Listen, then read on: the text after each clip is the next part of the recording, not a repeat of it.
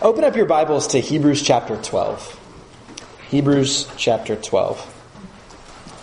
So I know that Brent has been doing some teaching in Hebrews, so um, you probably don't need a ton of introduction to Hebrews, but I'm going to give you a little bit of an introduction to it as well.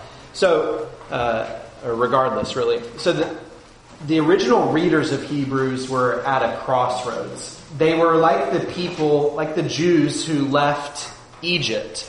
So God had done these mighty works and set them free from slavery in Egypt, but then they got to the middle of the desert and they're on their way to the land of Canaan. And as they experience difficulties, they start wondering, is this really worth it? Is the Canaan in front of us really worth all these challenges? Are we actually going to be able to inherit the land that God is promising us? And the people in the desert, the actual Israelites then, they started to grow faint. Heart, they started to go faint hearted and they, they really questioned that. And, and really, these guys are in a similar situation. They've left sin and Satan and they're on the path to the heavenly Jerusalem that we're going to read about tonight. And I think that the writer of Hebrews has sensed that they're experiencing some difficulties. He talks about that in the book. And he compares their situation to the Israelites in the desert. And now he's trying to encourage them. And the way he encourages them to keep on keeping on is by showing them the superior Jesus. How superior Jesus is to everything that they've ever known.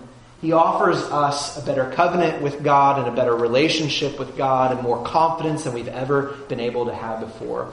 And here in chapter 12, really kind of an application section for the rest of the book, what, what he's saying here is, is this.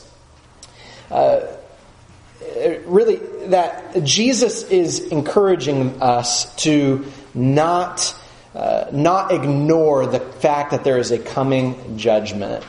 Uh, Jesus is warning from heaven that, and they need not ignore that warning because there's only going to be safety in God's kingdom. And I want you to notice what he says in verses 28 and 29 of this text. He says, uh, Therefore, let us be grateful for receiving a kingdom that cannot be shaken, and thus, and thus let us offer to God acceptable worship with reverence and awe, for our God is a consuming fire.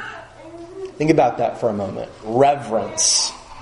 Reverence is a reverential respect mixed with, uh, or really, really, it's, it's a, sorry, a deep respect for someone. And awe is a reverential respect mixed with fear or wonder. And I want you to ask yourself for a moment, is this how you worship God? Whether you're here or somewhere else, whether you're just praying, uh, is this the attitude that we have towards God? Is this the attitude that we live our lives with, with reverence and awe?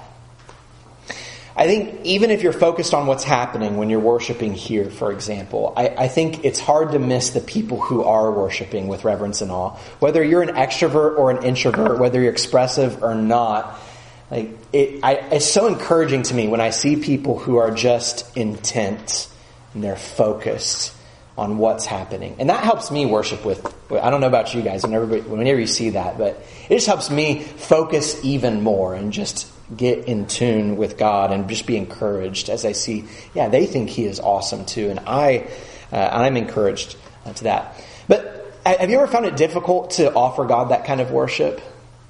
I, I, we all know what it feels like, right? And, and, and looks like, I think, whenever we're giving God that reverence and that awe.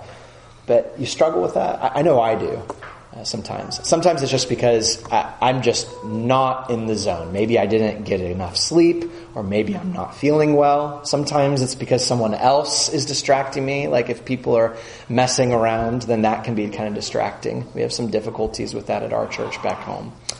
But I, I tell you what, I think more often than not, though sleep can be an issue, and make sure, here's another reminder, get good sleep on Saturday night uh, so that you're ready for worship here. But I think more often than not, it can be a spiritual problem, not just a physical body problem, but a spiritual problem. Some, for some reason, I'm reading these words and I'm singing these words or I'm praying these words that say, God is just the best and the hope He gives us is just the best ever. But in my heart, I'm kind of like, mm, I, I don't really feel that right now. What causes that? What causes us to sometimes really believe that and sing those words and say amen to those words and just really believe it one day and then another day have a hard time connecting with that?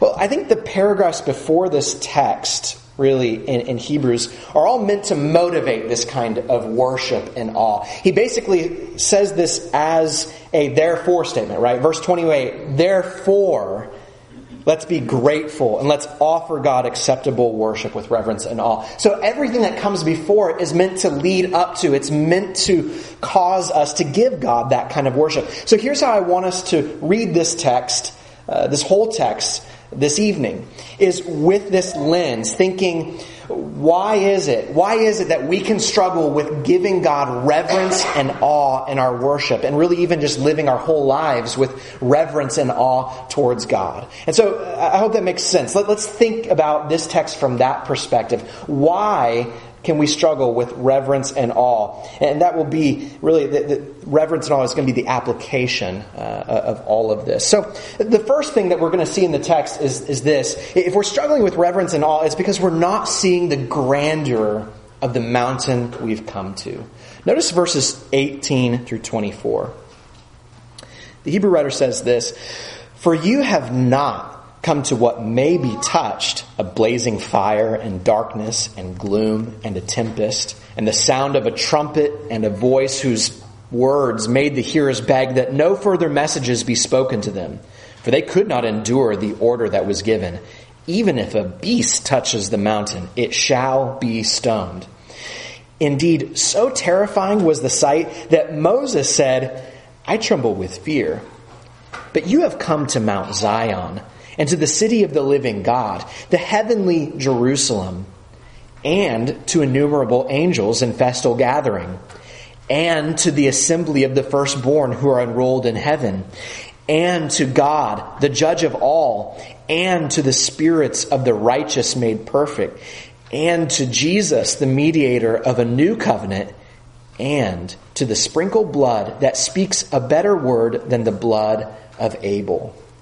So earlier on in the, the letter of Hebrews, uh, in chapter 10, he encouraged them to boldly enter the throne room of God and speak to God. Just boldly enter the most holy place through the blood of Jesus. But now I can kind of see him making this a little bit of the other side of the coin. As you enter boldly into the most holy place of God, we need to recognize this we have not come to like some physical tent, and we especially, we have not come to, he says, Mount Sinai, this mountain that can be touched. And that place was awesome and terrifying, he says. He says it was so terrifying that Moses was scared to death to be there. If anyone touched that mountain, they were to be stoned on the spot. We're approaching a next level mountain, he says. Mount Zion, the heavenly Jerusalem. And as he describes this heavenly mountain city that we've come to, he says that we have come to innumerable angels. Picture that. Innumerable angels. To the assembly of everyone who's enrolled in heaven. We've come to God. We've come to Jesus. Think about that. Like, this is what we've come before. We don't see this mountain right now, right? But we don't see this assembly now, but that's who we've come before. For all the talk that I've done in my life about how these buildings that we worship in aren't sacred, I think sometimes I forget to remember. Actually, though the building, the walls are not sacred, anywhere we worship, whether together or individually, and anywhere we live, we are worshiping and living our entire lives before a sacred assembly and before our holy God. Do we think about that enough? I, I know I, I forget to think about that. Everywhere we're standing, really, we are standing before an innumerable host. And here's the logic of his point here in the text. I hope you are catching it. If we were at anything lesser, we would be stoned just for being there. And yet somehow we've been allowed access to this great mountain. And if access was not allowed to Mount Sinai, and we've actually been allowed access to a greater mountain, then how much reverence and fear and awe should we have as we worship God and as we live our lives? How much respect should we have for the grandeur of the mountain we have come to? There are some sci fi movies and shows that will do this really cool thing from time to time. They will explore the concept of another reality, another uh, realm within our own realm. Maybe you've seen these shows sometimes. Uh, it's kind of cool. Actually, as I was thinking about this again, it actually happens one time, maybe other times, but it happens one time in the Bible with Jacob. He's like leaving his home for another to go see Laban, and as he's sleeping, like one night, he realizes that where he is is the actual gateway of heaven into this world. And he said, I didn't realize this. I'm going to remember this place. That's kind of cool. But he's able to see something that nobody else was able to see, that this spot was actually a gateway into heaven. But anyway, these sci fi movies, they'll do this. They'll let you, they'll kind of peel back the layer so that you see the unseen reality all around you.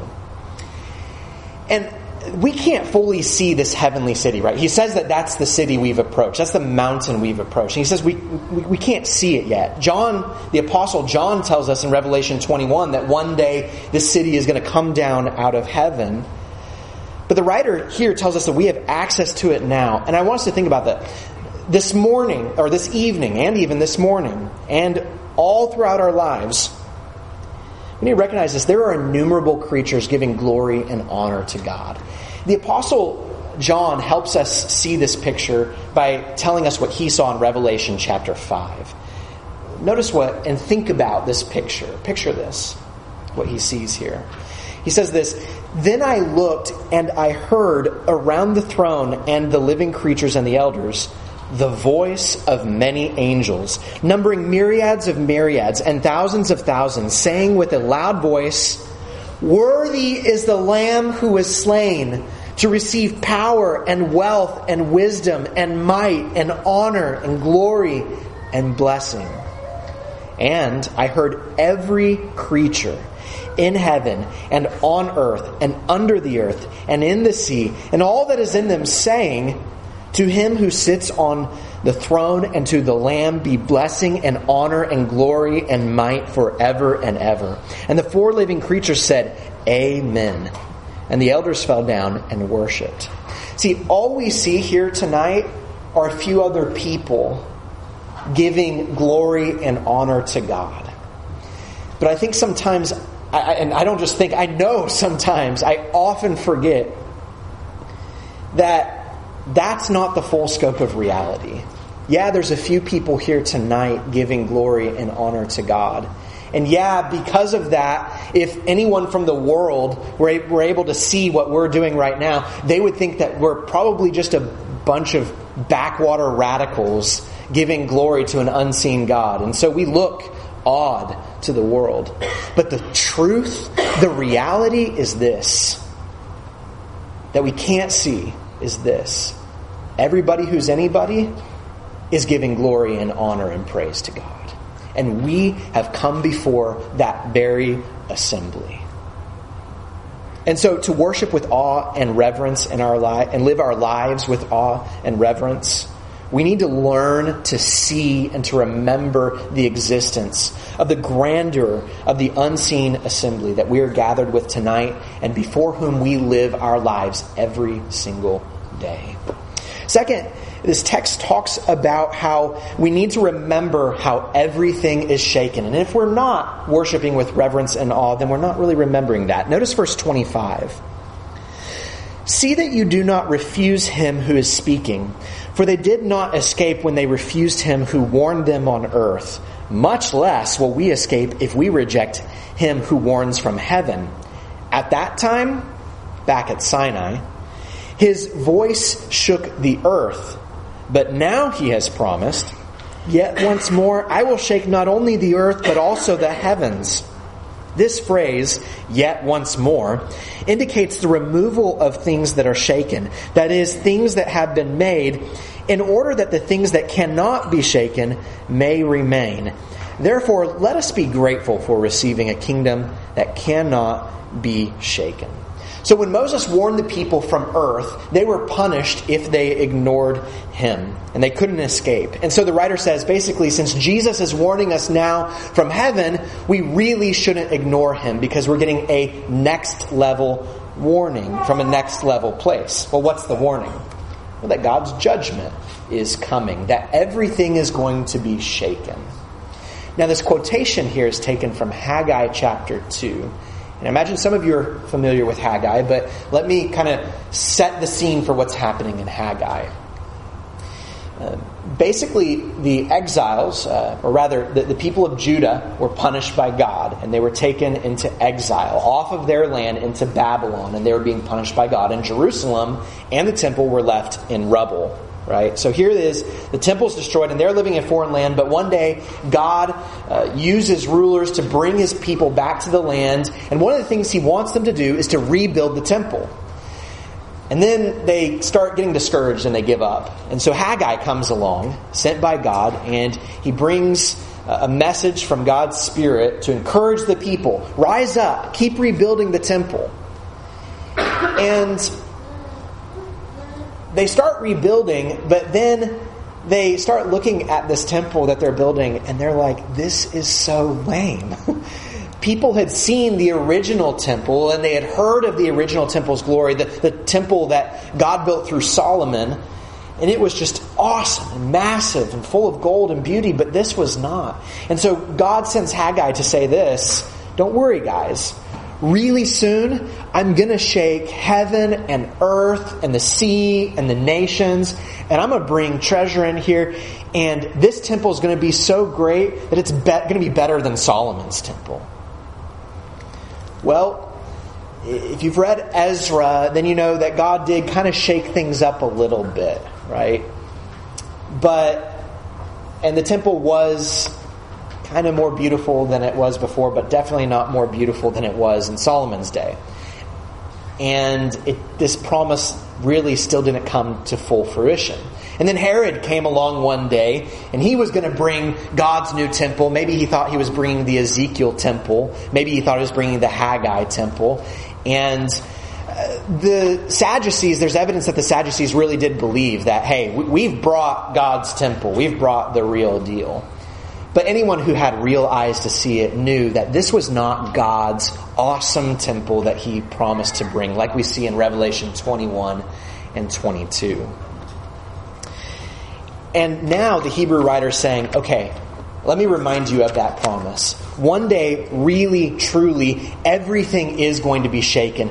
Not just everything on earth, as some things on earth were shaken back at Sinai. But everything, even in heaven, is going to be shaken so that God's temple will truly surpass the glory of the temple in Solomon's day. But in that day, as God shakes everything to beautify his final temple, whatever that ends up looking like, God will be the temple, it tells us. These are all pictures, of course, right? But in that day, he says, as he shakes everything to finish his temple, he says this everything's going to be removed except God's kingdom, which is permanent. Do we think about that? Do we think about all these things that we so often love and distract us? Do we think about the fact that these things are all going to be removed one day? Are we living as if that's going to be a historical reality? Just as real as the flood was for us in Houston last year or the year before, year and a half ago? Just as real as that was, and any catastrophes that have happened here in South Florida, that will be a literal historical reality one day. Everything in heaven and earth will be shaken. And all these things that we so often love and are distracted by, they're going to be destroyed. I think it's so easy to lose sight of that in our prosperity. Um, God has given us prosperity, and I'm very, very thankful for it, and God uh, is okay with us enjoying it. But I think it's really easy to lose sight of that. Like, the lack of permanence of things. I'm, I'm always thinking about, and I've got to get this out of my head, I'm always thinking about how to make my house more permanent, my car more permanent, my body more permanent. And I tell you what, when I do that, and when I keep thinking that these things are going to be more permanent than they really are, I think that causes me to value these things sometimes a little bit too much, and then I'm not as thankful for God's kingdom, which can't be shaken at all. Let's remember that God is not leaving us now. He's with us and He's taking care of us. And let's try to remember this reality that like everything that we have, it might be like great, but it doesn't matter what happens to it. It's all going to be burned one day. It's all going to be shaken and it's all going to be destroyed.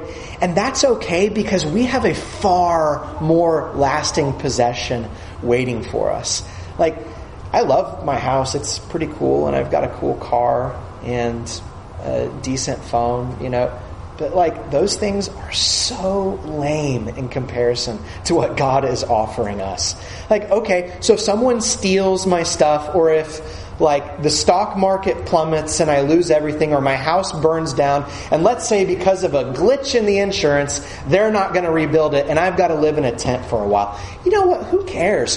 Forever I am going to live with God. And we are going to live in his kingdom in the best, most beautiful place and that we could ever imagine. This is why, just after this, the Hebrew writer says in chapter 13, verses 5 through 6 keep your life free from the love of money and be content with what you have. For he said, I will never leave you or forsake you. We've got to remember that. We've got to remember to be content with what we have. Otherwise, we're going to forget how awesome we are going to have it one day. So let's take comfort. It doesn't matter what happens to our stuff now. To worship acceptably with awe and reverence, we you remember how much everything is really going to be burned up and shaken. I know my dad has always said, uh, you know, it kind of helps if you mentally go around and think about how everything is to be burned, you know, and you know maybe just like if, if it helps you to visualize it and you really struggle with this just get a label maker and just go like put that on things that you find really valuable. To be burned, to be burned, to be burned. Just to remember that. Third and, and finally, if we want to worship with reverence and awe, then we need to see God as a consuming fire. Notice verses 28 and 29. Therefore, let us be grateful for receiving a kingdom that cannot be shaken, and thus let us offer to God acceptable worship with reverence and awe, for our God is a consuming fire. Do we see God in this light as a consuming fire? I heard another preacher, a guy in Dallas, speak on this subject at one time, and I thought the way he talked about it was helpful. Um, has anyone here ever heard of a fainting goat? You guys ever heard of a fainting goat before? Yeah, some of y'all have.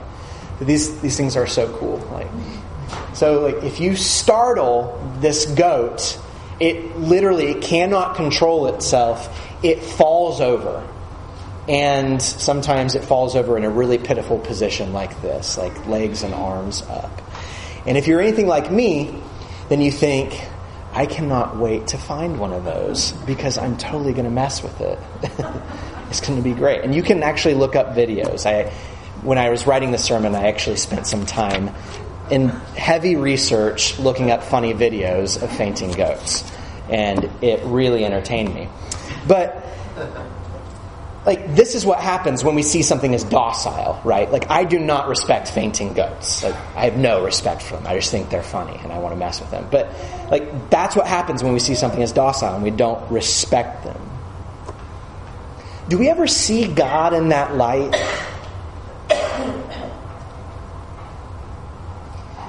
I think it's really hard to not see him in that light, the way people around us in the world treat God, right? Like here's how sometimes I feel like I think. Maybe not actively, consciously think this, but maybe just act and think and talk in this way. Yeah, if I do something that God doesn't like, then, I mean, He's just going to roll over and go, okay, okay, you got me. Not a big deal. But if that's the case, I'm treating Him like a fainting goat, not a consuming fire. And we can't worship God acceptably if this is our picture of Him. I think the Apostle John gives us a helpful picture in Revelation chapter 6 to remember this picture that we've talked about how, how everything will be shaken and of how God is a consuming fire. Notice Revelation chapter 6, verse 12. And picture this. I want you to imagine being on the earth as this is happening and being in the shoes of these people. I watched as the Lamb broke the sixth seal and there was a great earthquake. The sun became as dark as black cloth, and the moon became as red as blood. Then the stars of the sky fell to the earth like green figs falling from a tree shaken by a strong wind. The sky was rolled up like a scroll, and all of the mountains and the islands were moved from their places.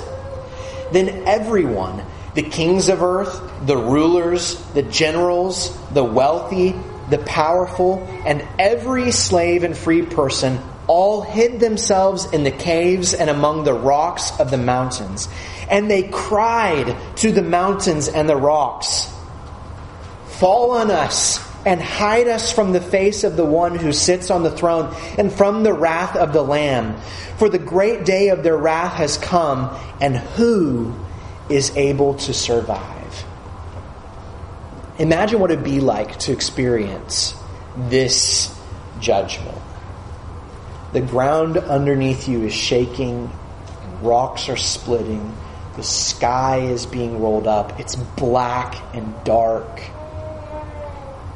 and you're scared to death as you look up. You're not scared because of everything you're losing and, oh, what's going to happen to all these people over here. You're not scared because of that. You're scared because when you look up, you see the face of the one on the throne. And all you can think is, I've got to hide.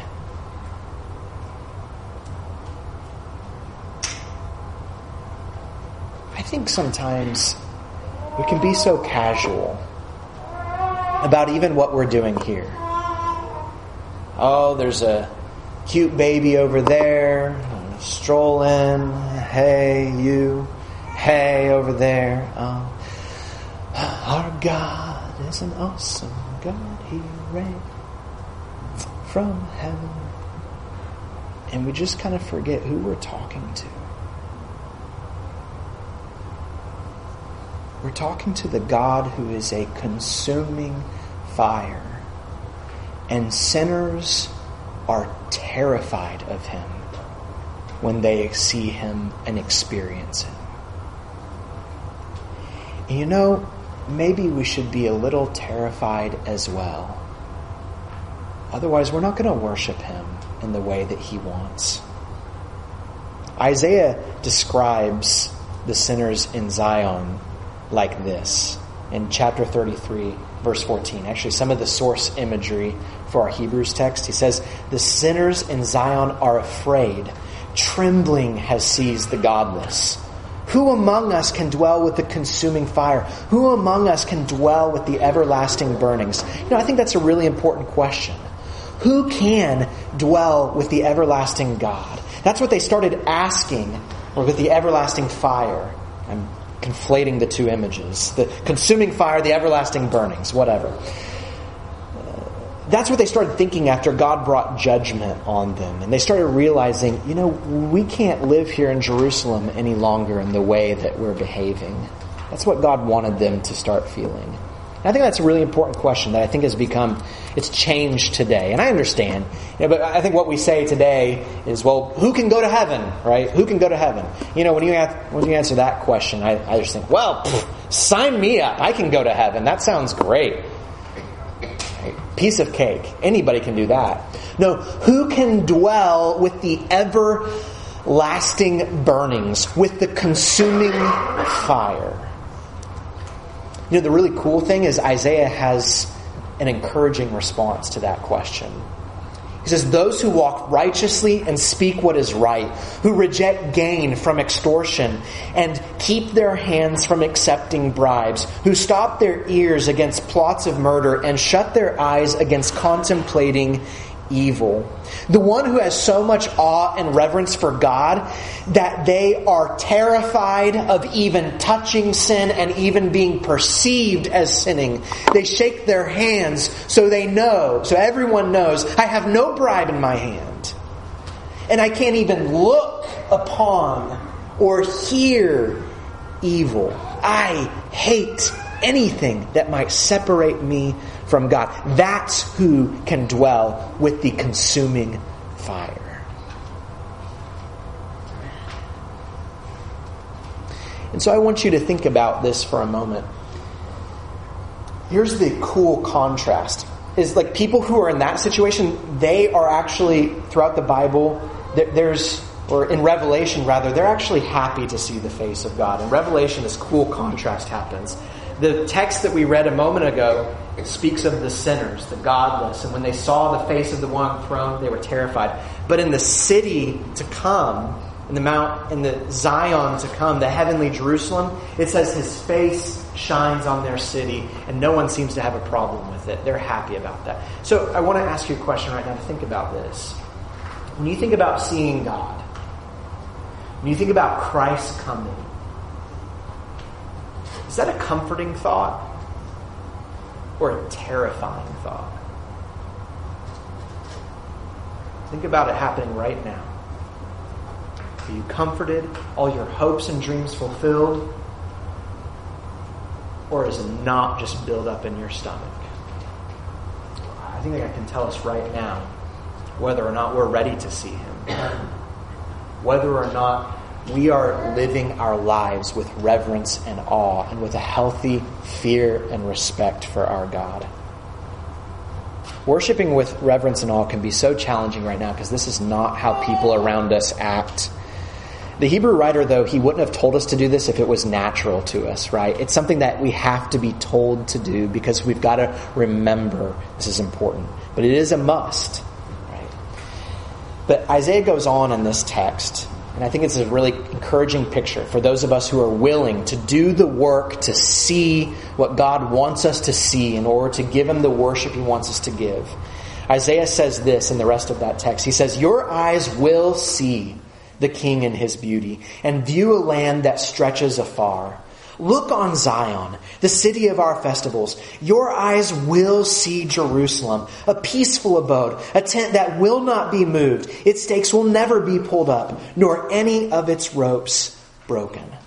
One day the king will come and we will see him in his beauty, and we will get to live in the heavenly Jerusalem. But the only way the coming of our king and of that city is going to be a welcome sight to us then is if we live our lives with reverence and respect and fear and awe now. In that day, there's not going to be any room for anybody who doesn't have that attitude, who's casual towards God, who treats him like a fainting goat. And you know, there wasn't any room in the assemblies of Israel for that.